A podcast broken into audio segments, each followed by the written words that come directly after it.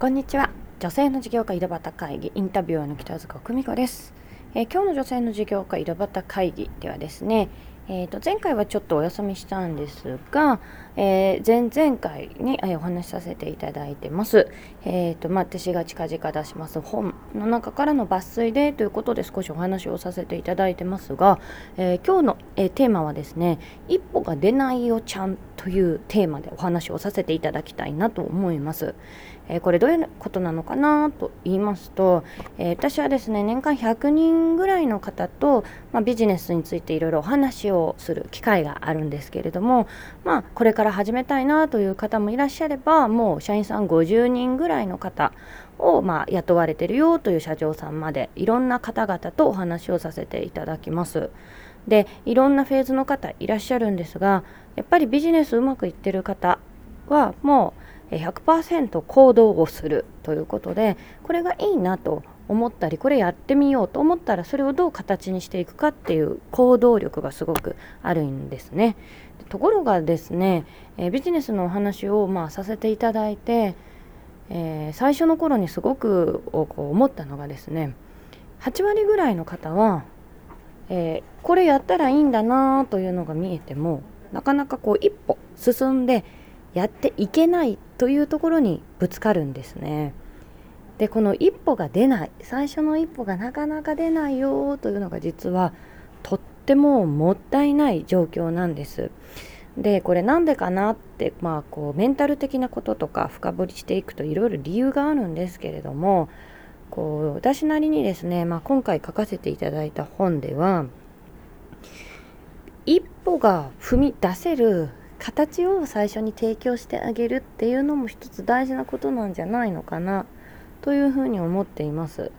例えばお話を聞いてあこれはやってみようと思ってもですね自分ができるなというふうにイメージができなければやっぱりなかなか一歩踏み出せなかったり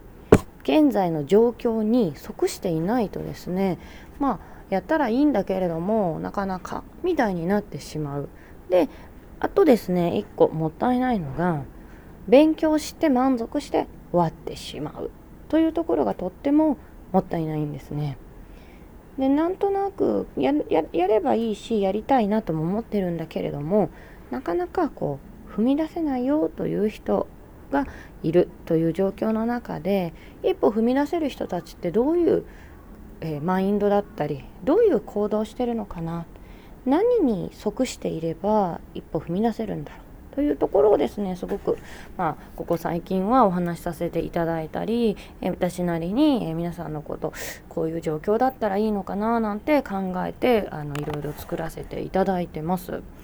でやっぱりですね、えー、なかなか人は一人ではできないなというふうにも思いますのでできるだけ、まあ、誰か一緒にやれる人がいたりですねやるための自分の動機とかではなく周りに関する動機があったりすると、えー、動きやすいなというのも分かっていますからやはりですね環境に身を置くというのも一つなんじゃないかなと思っています。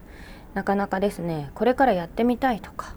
えー、今、えー、なかなかうまくいかないでも一歩が出ないよという方はですね、まあ、環境を変えてみるなり自分なりにどういう形だったら一歩が踏み出せるのかなというところを少し考えていただければですね、えー、いろんなものが変わってくるのではないかなと思っております。えー、今日はですね、簡単になりますけれども、女性の事業家井戸端会議以上となります。えー、ご清聴いただきましてありがとうございました。